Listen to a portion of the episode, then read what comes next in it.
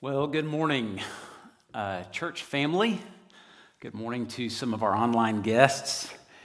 And good morning to you guys.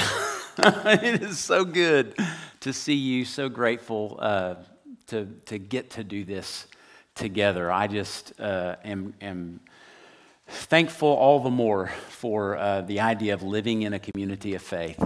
It's just a, it's a precious, precious gift. Miriam, thank you for uh, giving us a little insight into your story and your precious mom. And uh, that's, a, that's a precious gift to us. Well, we are back in Luke 14, and I want to start with a reference to a book that I read a long time ago. It, it came out in two, 2011. Kyle Idleman wrote a book called Not a Fan.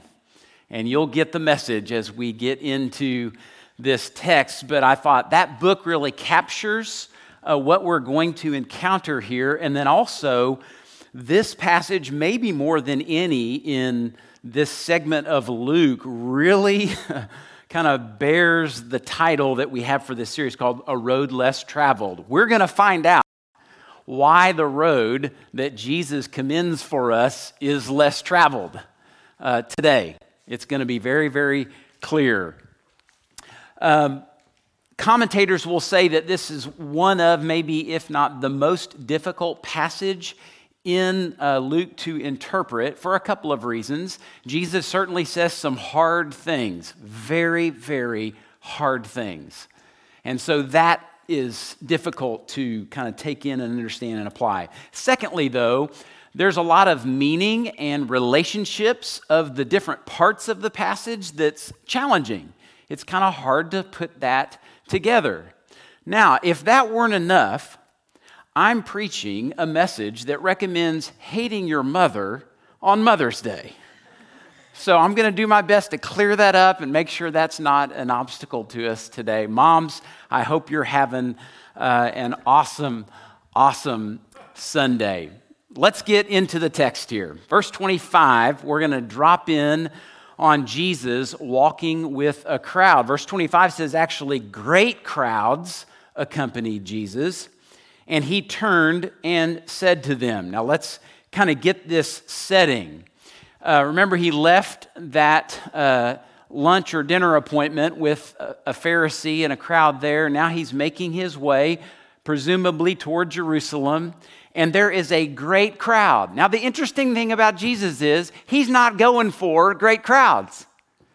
He's not concerned about the size of the crowd. He's concerned about the people that make up the crowd, like what they're like. And, and with that in mind, I want to go back to Kyle Idleman's book, Not a Fan. He describes two kinds of people that might be around Jesus certainly in his day, but then we can apply it to the church. And his two big categories are fans and followers. Fans and followers. Here's how he describes fans they are enthusiastic admirers. And here's what he says these are hard things to hear, but fans often confuse their admiration for devotion. They mistake their knowledge of Jesus for intimacy with Jesus. And fans assume their good intentions make up for their apathetic faith. That's a fan. A follower, on the other hand, and that word will be in, uh, interchangeable with disciple. A follower is a learner, a student, an adherer, or even an apprentice. That's a great picture in any kind of context. That's a follower, and the intent of the follower is to emulate the teacher. That's the whole intention of one being a student, being a pupil, being an apprentice is I want to be like the one that I am following. I want my life to look like theirs. So Jesus sees this great crowd, and he knows they're full of fans and followers. And so he stops, pulls everybody together, and starts to speak to them. And I want to just push you to the end of this passage real quickly because this is a warning passage. Look at the last words in verse 35. He says, He who has ears to hear, let him hear. That should sober everyone. It should be, hey, I'm going to say some hard things, some things that you may not understand, some things that may stretch you, even offend you. Listen, take it in, receive whatever it is you might need to hear. Uh, this reminded me, uh, actually, Kimberly reminded me of something that we do in premarital counseling. Every single couple we meet, we meet with, in the first few minutes of our first meeting, we say to them, Hey, okay, so we're doing premarital counseling. We're trying to prepare you for marriage. And so here's what you need to know there are no greater fans of marriage than us. Like, we love it. It's a great thing. It's a gift. It's a precious thing that God uses in our lives to help us grow. But listen to this nothing will be harder except maybe parenting.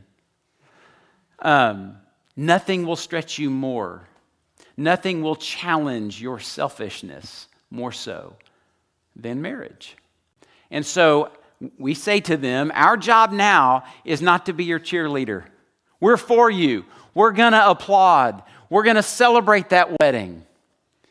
But we're here to give you warnings, cautions, counsel about how to make your marriage thrive over a lifetime. I think that's kind of what this passage is like. Jesus loves people, right? And he's probably excited. There's a whole bunch of people standing around that are listening, but he says, Listen, I don't want you to be a fan. I don't need fans. I want you to be a follower. So here's his counsel to this great crowd, beginning in verse 26. First of all, following Christ is costly. I wonder if you heard that when you first heard the gospel. Here's what he says If anyone comes to me and does not hate his own father and mother, sorry, ladies, and wife and children and brothers and sisters, yes, and even his own life, he cannot be my disciple. Now, just imagine, put yourself in that scene. There's a great crowd. I'm sure lots of energy, and maybe people were musing about something Jesus recently taught, or maybe they were rehearsing a great miracle that they saw, or maybe they were kind of celebrating how Jesus really took it to those Pharisees back at that, that meal. Who, who knows what was going on? Probably a lot of energy and excitement. And uh, Jesus says, All right, everybody, huddle up here. Following me is going to be costly. Here's how costly you're going to have to hate your dad, your mom, your brother, your sister, your children, even your own life. I bet the feeling of that moment got pretty sober. Now, let's understand this word hate so that we don't misunderstand. Um, Jesus is not saying that you literally need to hate, hold in contempt those who are closest to you. Obviously, in many other passages, we're told to uh, love our neighbor, to love our family, even to love our enemy. So it, it can't mean that we're to do the opposite of that. So it, it, must mean something else. And the best understanding of that word is to love one less. To love one less. So there's a comparison here. Jesus is saying, in, your, in the comparison of your love for me, your love for your family, and even your own life, in contrast, would look like hate. It, it, there's so much distance between the two. Your love for me, your allegiance to me is so strong, so fervent, so supreme that everything else is a, isn't a close second. It's way, way, way down on the list.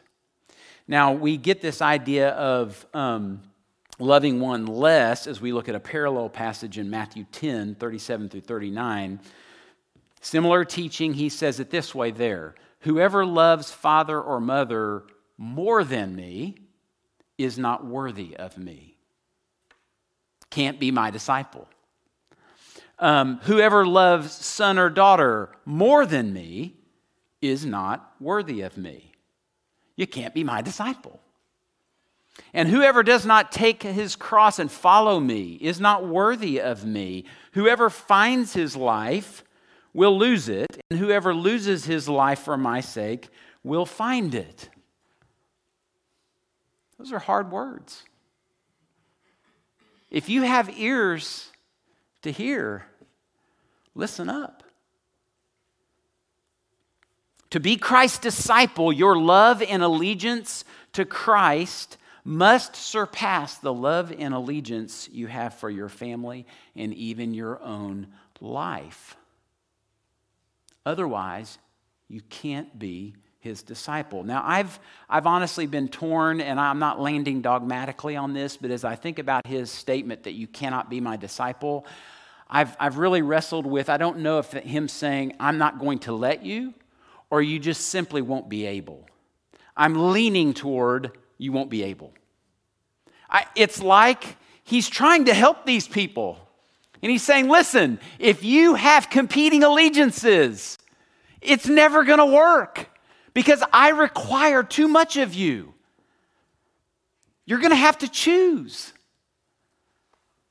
It's hard to hear, but so true. And isn't it wonderful that Jesus would tell us and not leave us guessing?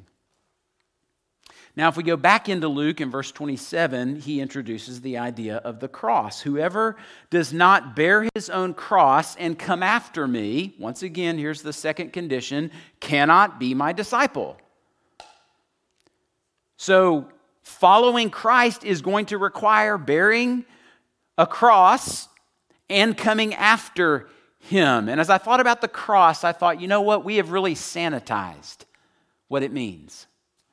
Like we, jewelry, pictures, hanging, wall hangings, all kinds of stuff. Nothing wrong with all that. The cross is a, is a precious thing to us, isn't it?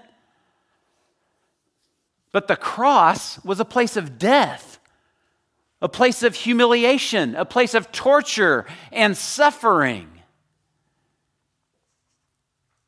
And it still means that. And Jesus is saying, he's drawing on actual imagery from first century when a Roman uh, sentenced a person to death by crucifixion. They made that prisoner bear their, the crossbeam of their cross through town, humiliated in front of everybody. They carried that tool of death to their place of death. That's the picture he's, he's pointing to. He's saying, listen, you want to be my disciple? You want to be a follower and not a fan? Strap on the cross, bear its weight, and let it do in you what needs to be done. Because the fact is, you and I, we need to die to ourselves.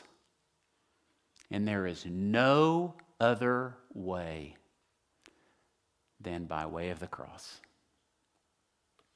a way of sacrifice. Because of the verb tense here, it's an ongoing thing. So, literally, it would say, Whoever is not bearing his cross and coming after me. So, this isn't a one time thing. You don't just do it one day and you're done forever, it's ongoing. Luke 9, 23 and 24. So going back several months for us, uh, he said something similar. If anyone would come after me, Jesus said, let him deny himself, take up his cross daily, and follow me. So, if we're going to be followers, not fans, we begin every day remembering that the cross is essential. The condition Jesus gives here for being his disciple is a relentless and selfless identification with him despite any hardship one encounters as a result of doing so. I love the words of uh, pastor, theologian, Uh, Dietrich Bonhoeffer, he wrote this in his book, The Cost of Discipleship. I listed this in your outline. When Christ calls a man, he bids him come and die. Hard words, scary words, sobering words. Words that we probably ought to think about and that's what jesus does next is he not only gives them the cost he recommends that they give it some thought. Look at verse uh, 28 he gives two illustrations here actually for, first of all he says for which of you desiring to build a tower does not first sit down and count the cost whether he has enough to complete it otherwise when he has laid a foundation and is not able to finish all who see it begin to mock him, saying, This man began to build and was not able to finish. So, Jesus is inviting this great crowd full of fans and followers to really take in the idea that they are going to have to bear a cross, to hate family and their own life in contrast to their allegiance to Him. And he, he wants them to think about that. Now, part of what we need to figure out is why.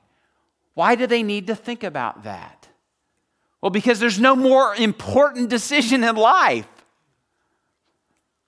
This isn't just deciding, well, do I want to go to the party or not? Do I want to go to that city or not? Do I want to take that job or not? This is like all of life crammed into this decision.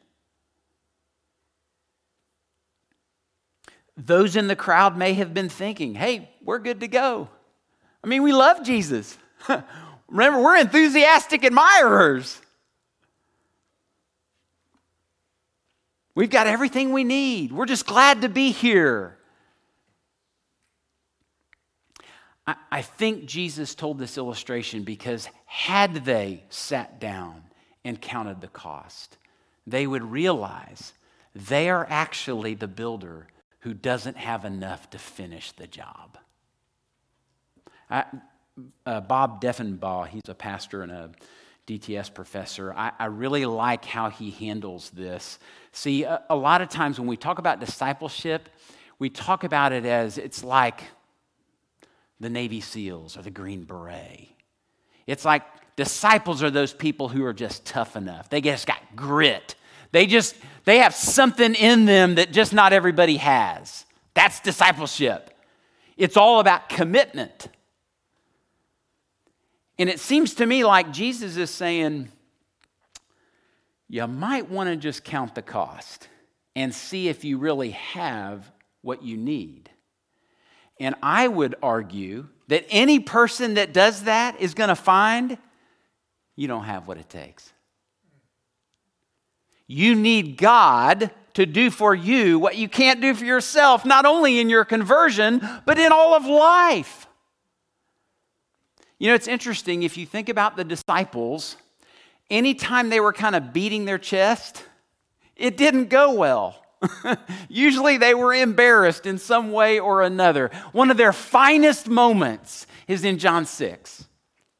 It's when Jesus says some other hard things to a crowd Everybody leaves, and he looks at the 12 and he says, Hey, you guys want to go too?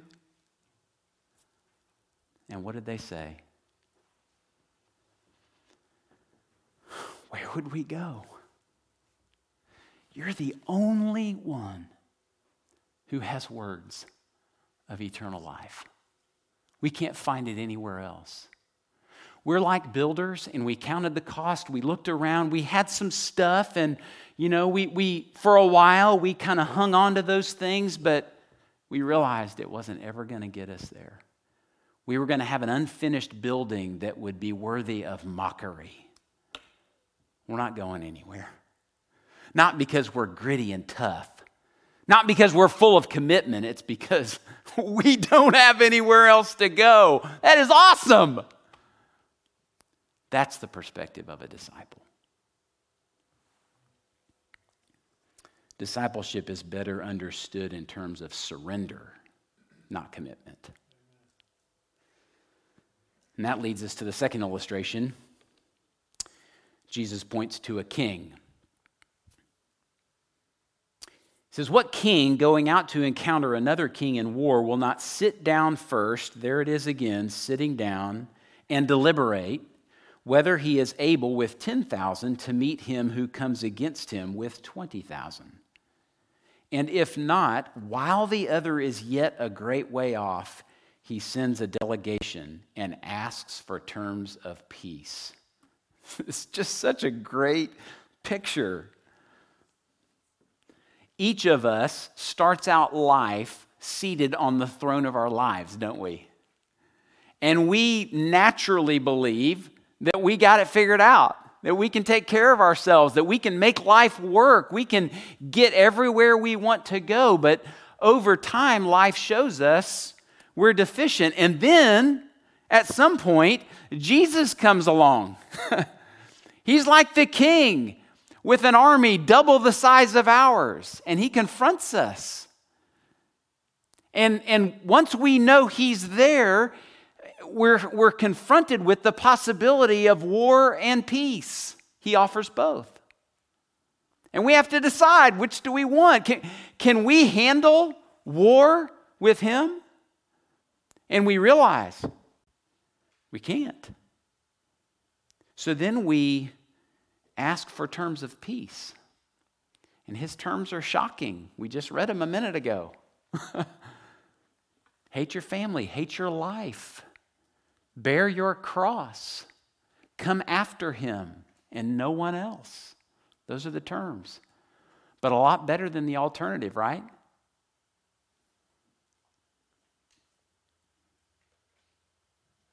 Jesus says, Following me will be costly. Sit down. Think about it. Do some good inventory so that you can see reality for what it really is in your life. After these illustrations, Jesus comes back around and it's like, just in case you missed the big idea, let me repeat myself. Verse 33 Therefore, any of you who does not renounce all that he has cannot be my disciple. So, this is in some ways a summary. A lot of commentators will point to possessions, but um, it seems to me like he is just taking all of life, anything at all that you and I might put any bit of hope in for life, and he says you got to renounce it all. Once again, it doesn't mean that you have to get rid of everything. It just means that it doesn't have the place in your life that only Jesus Christ should inhabit. You don't look for life in any other places, in any other thing, only in Jesus. Uh, let's go back to Luke 9 23 and 24 that, that phrase he says there, for whoever would save his life will lose it. If you're holding on to those earthly things that promise life but can't deliver, you will lose life. What a gracious, merciful bit of truth that Jesus offers this crowd. Whoever loses his life for my sake, Jesus says, you'll save it. So it, it, strikes me that being a disciple isn't a natural ability that some have and some don't.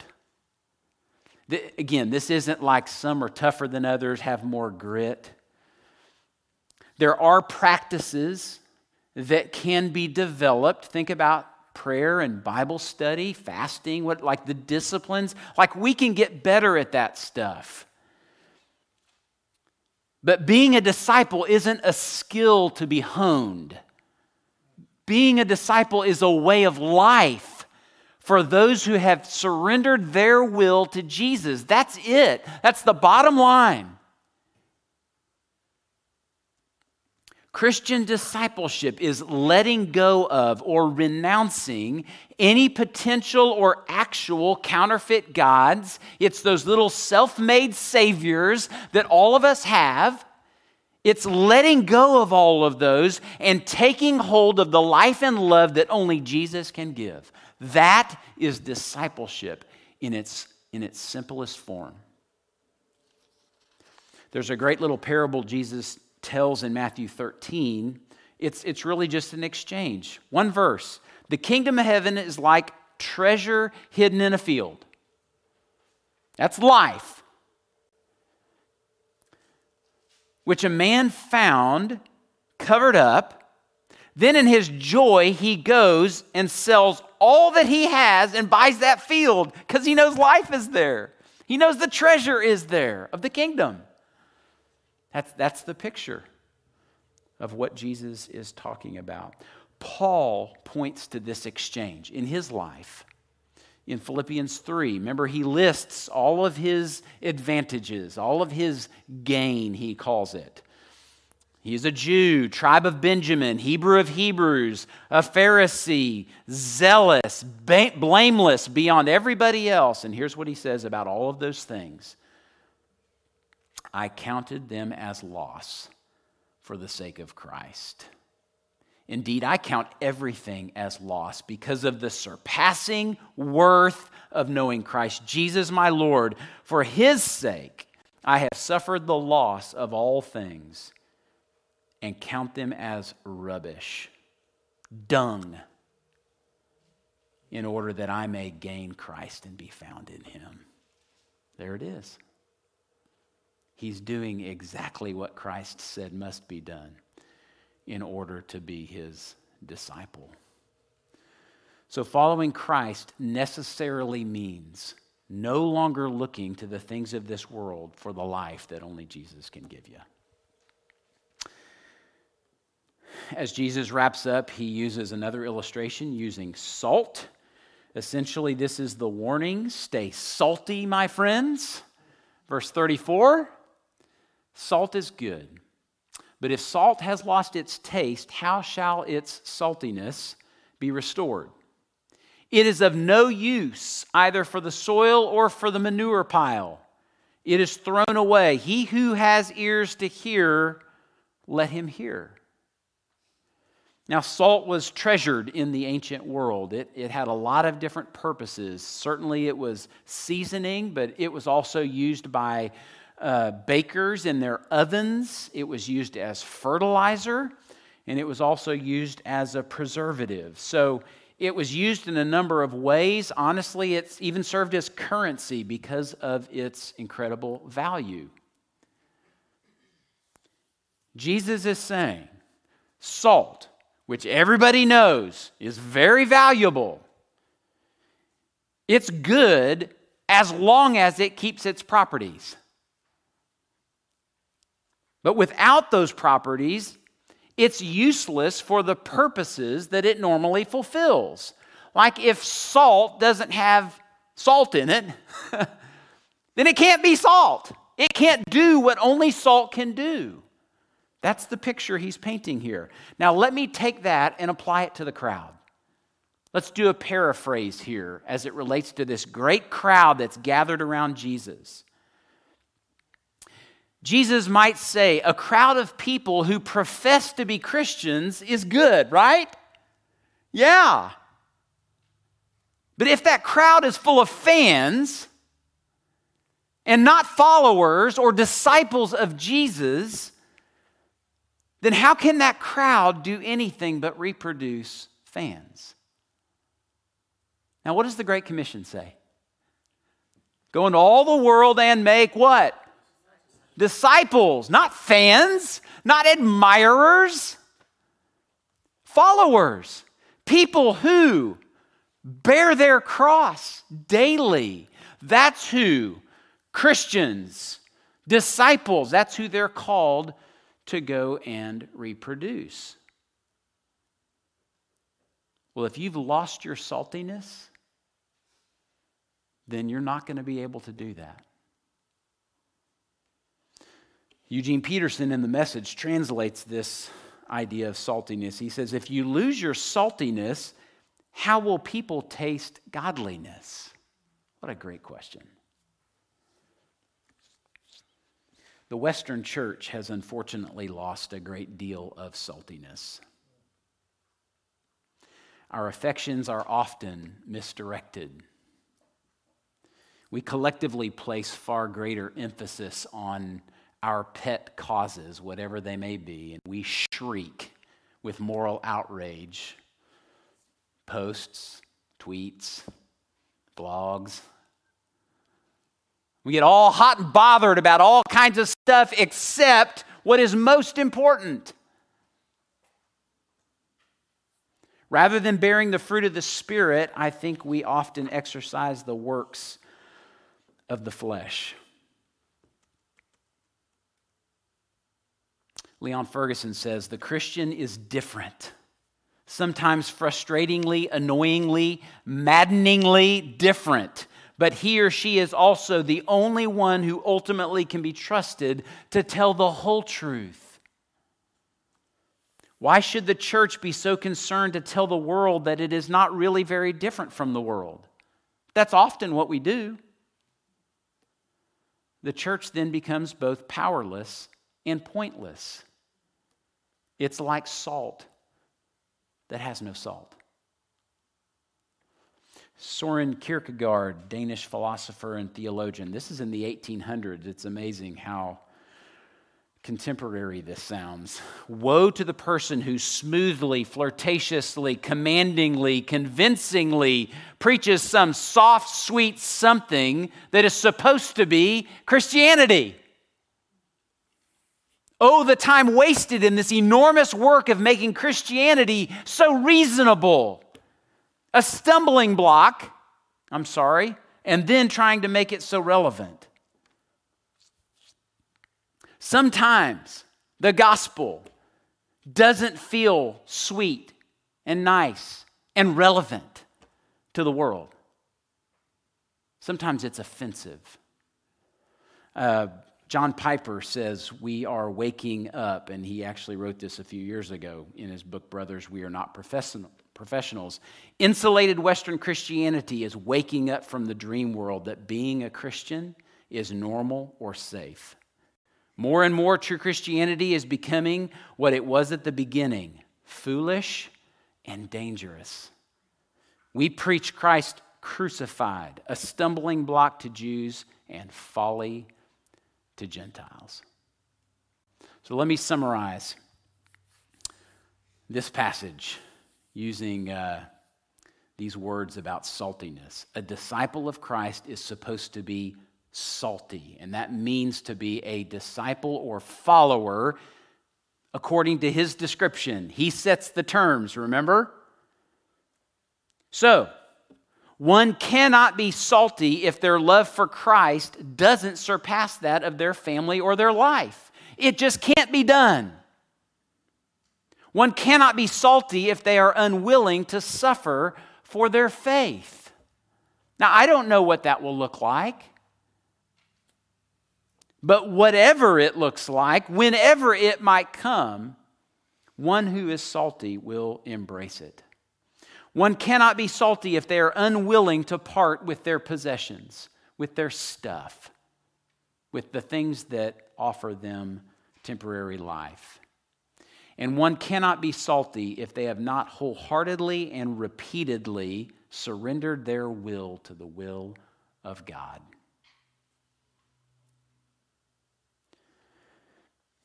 One of the saltiest characters I've ever heard of I mentioned him earlier, uh, Dietrich Bonhoeffer. Um, he wrote a book called The Cost of Discipleship. I would highly commend that to you. But I want to read uh, one little excerpt from that and then a book about Bonhoeffer that was written by a guy named Eric Metaxas. In the introduction to The Cost of Discipleship, here's what Bonhoeffer says if we answer the call to discipleship, where will it lead us? What decisions and partings will it demand? To answer this question, we shall have to go to Him, for only He knows the answer. Only Jesus Christ, who bids us follow him, knows the journey's end. But we do know that it will be a road of boundless mercy. Discipleship means joy. Now, it's easy to write stuff like that and so much harder to live it. See, a, a person can write that, and it's like that builder who just says they're going to build a tower, didn't count the cost, and then when it comes down to it, they can't finish. Let me tell you how Dietrich Bonhoeffer finished his life. Um, he was in a concentration camp. Hitler basically ordered his execution, but they would put them through kind of a mock trial to, to give some semblance of justice, I guess. Um, anyway, Bonhoeffer is taken to a concentration camp in uh, Flossenburg, and there's a camp doctor there. His name is H. Fisher Hulstrom. And he didn't know who Bonhoeffer was, but he saw everything go down. And I want to read you what he saw of this man. On the morning of that day, between five and six o'clock, the prisoners, among them Admiral Canaris, General Oster, General Thomas, and I can't even pronounce that, it's German, Reconstruct Sock, were taken from their cells and the verdicts of the court martial read out to them. Through the half open door in the room of the huts, I saw Pastor Bonhoeffer. Before taking off his prison garb, kneeling on the floor, praying fervently to his God. I was most deeply moved by the way this lovable man prayed, so devout and so certain that God heard his prayer. At the place of execution, he again said a short prayer and then climbed the steps to the gallows, brave and composed. His death ensued after a few seconds. In the almost 50 years that I worked as a doctor, I have hardly seen a man die so entirely submissive to the will of God.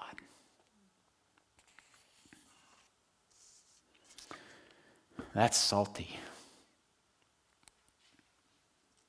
That is one who has submitted his life to Christ, lost everything, and found it in the only place it could be found. Let me ask you a few questions to consider as a so what. Um, these are hard words. But as Jesus said, if you have ears to hear, hear. Three questions. Are you surrendering? And I, I, even thought about how to ask that question. I'm assuming that maybe there was a time in your life when you said, I surrender. I surrendered. I did way back there. And I think the question for us today is Are you surrendering now, today? And is that a way of life for you? Are you dying more and more to your ways and following hard after Christ? So tempting to go after those things that seem right to us without asking our Master, our Savior. And then, lastly, based on how this has been described, are you salty or something else? Or perhaps using this whole framework of the morning, are you a fan or a follower? Take a few moments, ask the Holy Spirit to guide you into all truth about you. And that truth comes with grace and mercy. Sometimes it's so hard to hear, but what we have is a Savior who, when we do come to Him and we say, I don't know where else to go, you're the only one that has words of eternal life. He's like, Yes, right. That's right. So receive it. Take a moment. Ask, ask Him how you need to respond to this hard message. And I'll pray for us in just a moment.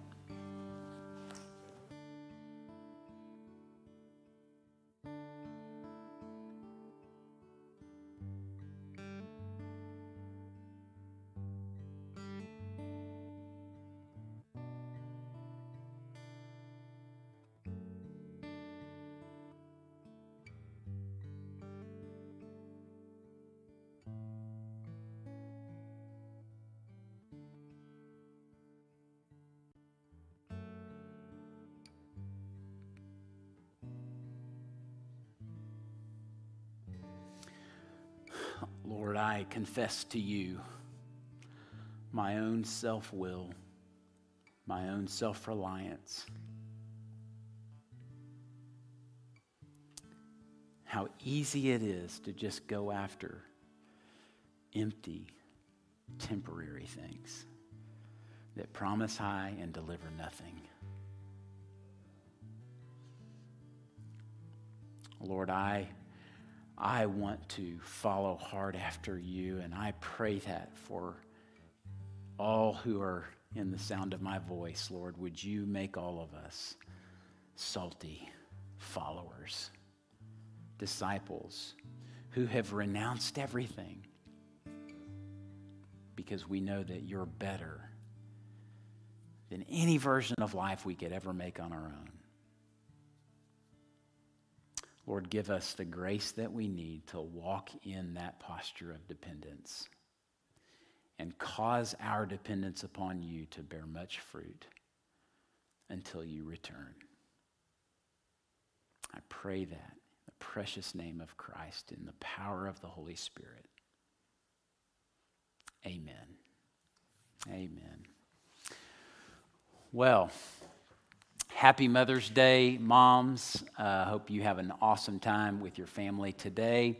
And uh, please make sure that you do check in to Realm this week so that we can continue to, to prepare for these weeks ahead. We've got some adjustments that we'll be making along the way, but um, very thankful that we got to take this first step today together. And uh, we'll look forward to seeing you guys next week. God bless. Love you.